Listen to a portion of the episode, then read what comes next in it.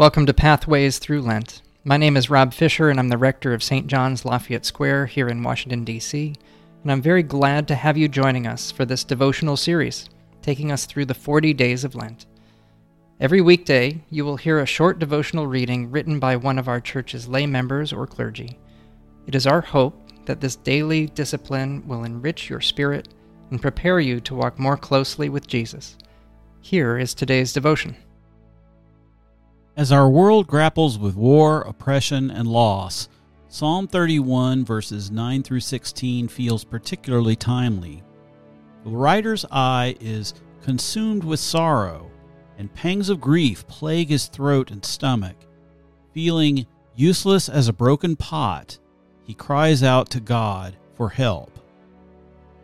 The feeling of your stomach dropping when you receive bad news, the heaviness of a lump in your throat, and the daily exhaustion of grief are universal.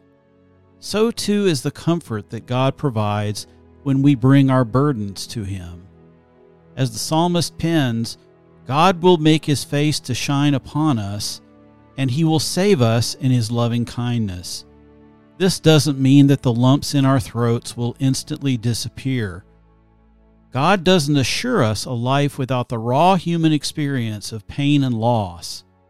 God promises something even better the comfort of His presence in seasons of sorrow and a true peace that passes all understanding. Lent, especially Good Friday, reminds us that God experienced loss so that He can be fully with us. When we grieve, He grieves with us. In this season, we move from darkness to light and from sorrow to joy.